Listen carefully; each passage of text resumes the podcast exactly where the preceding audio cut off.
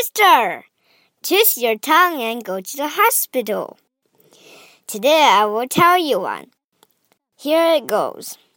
If a black bug bleeds black blood, what color blood does a blue bug bleed? Can you get it? I will read it slowly again. If a black bug bleeds black blood, what color blood does a blue bug bleed? 练习绕口令儿， 让舌头打卷去医院吧。今天我给大家再来一个绕口令。就是 bug bleeds blood。